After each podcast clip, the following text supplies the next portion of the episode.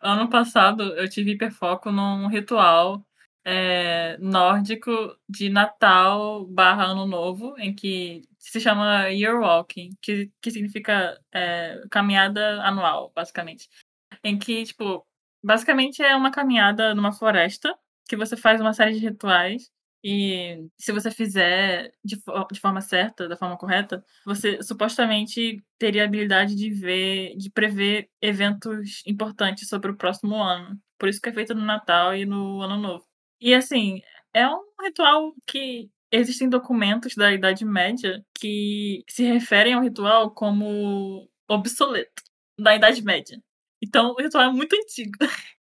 chegou uma hora que eu não consegui achar mais nada. Tipo, claro que tem mais coisa para saber, mas simplesmente eu uhum. não acho mais nada. Eu procurei em sueco, em inglês, em outras línguas também, e eu não achei mais nada sobre o ritual. Então, o hiperfoco acabou. Você tem que ir atrás das fontes. Às, às, vezes você lê alguma coisa em um site específico sobre aquilo, aí, aí no próprio site diz de onde, né, qual, qual a referência lá, a referência bibliográfica e tal. Aí você, sempre atrás das referências bibliográficas de onde você está lendo, você consegue explorar bastante o assunto.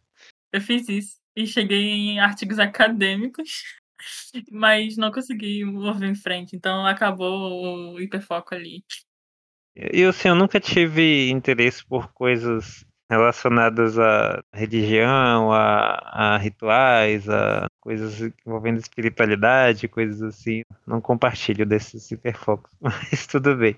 Eu sei algumas coisas, mas eu acho que não entra na questão hiperfoco porque eu gosto de coisas mais mais práticas, mais palpáveis, sabe? E a espiritualidade, a religião, ela é muito abstrata. E eu acho que eu não me interesso por essa questão, sabe?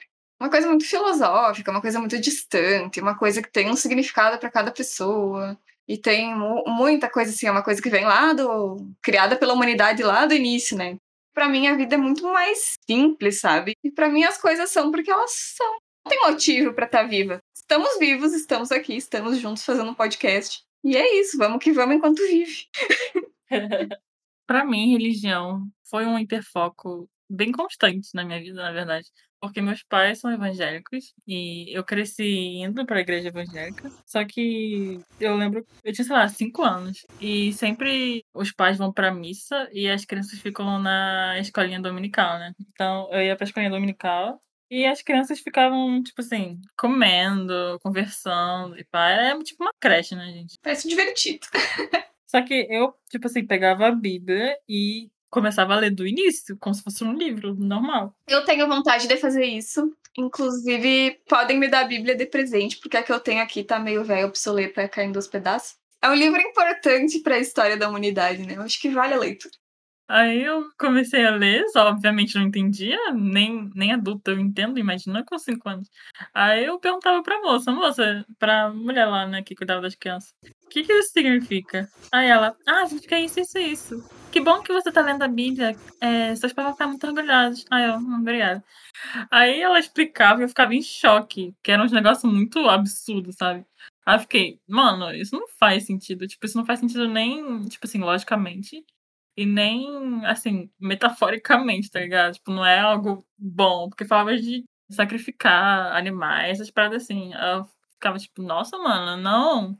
Desde aquele dia, com cinco anos, eu comecei a meio que me afastar mentalmente de, de religião, sabe? Eu acho que essa questão da religião que a gente pontuou aí pode afetar os relacionamentos da família, né? Porque o nosso primeiro contato religioso é com a família, nos mostrando né, no que, que eles acreditam e tudo mais, esperando que a gente siga o mesmo caminho. E às vezes a gente não segue, né? Eu cresci ateia, mas ao longo da minha pré-adolescência e adolescência eu, eu me interessei por muitas religiões. budismo, que algumas pessoas não consideram religião, mas algumas pessoas consideram budismo uma filosofia. Tem um lado espiritual também. Não cheguei a estudar fundo, nenhuma religião, porque religião é sempre algo muito amplo, com muita história, muito amplo mesmo. Mas eu sempre me interessei no que formava uma comunidade religiosa, os rituais que as pessoas praticavam, alguns ensinamentos que muitas religiões têm que são muito interessantes. Então, sempre foi uma, um hiperfoco muito presente na minha vida. Toda hora vem e vai.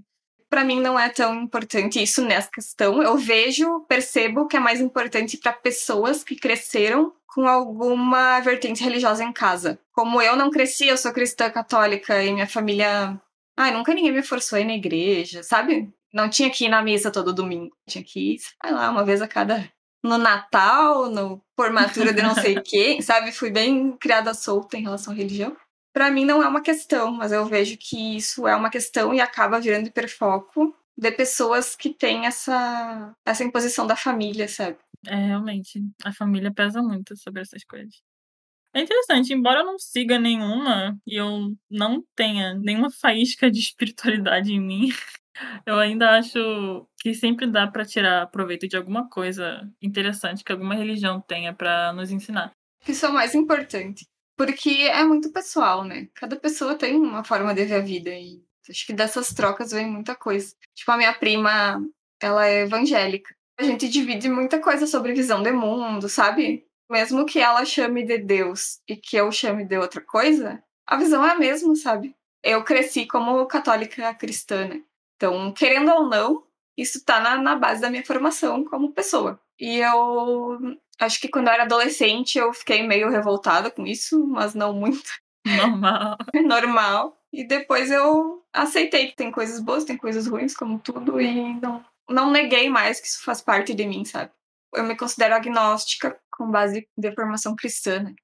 É, no meu caso, eu também tive uma época rebelde quanto à religião, só que a rebeldia foi mais uma reação, porque muito cedo me desvencilhei mentalmente da religião. Eu cresci, de fato, ateia, dos 6 aos 12 anos. Eu nunca acreditei em nada. E quando meus pais entraram no assunto comigo e eu expressei que eu não acreditava em nada, é óbvio que teve muita resistência deles, eles ficaram muito chateados. E também pela idade e eles estarem chateados comigo, eu, eu reagi e foi assim que eu tive minha época rebelde contra a religião, mas eu continuo realmente não acreditando em nada. Não por escolha, eu queria conseguir acreditar em algo, eu simplesmente não consigo.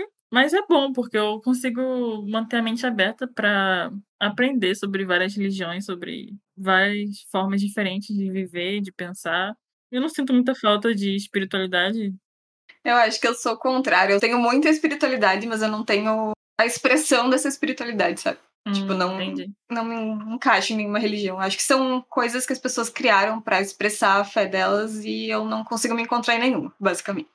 Eu tenho uma amiga que é espírita e ela me ensinou muito algumas coisas sobre a religião dela e me ajudou a ter esperança, sabe? Para algumas coisas. Então, sempre tem algo bom para se aprender com outras pessoas que vivem vidas diferentes da sua, sabe?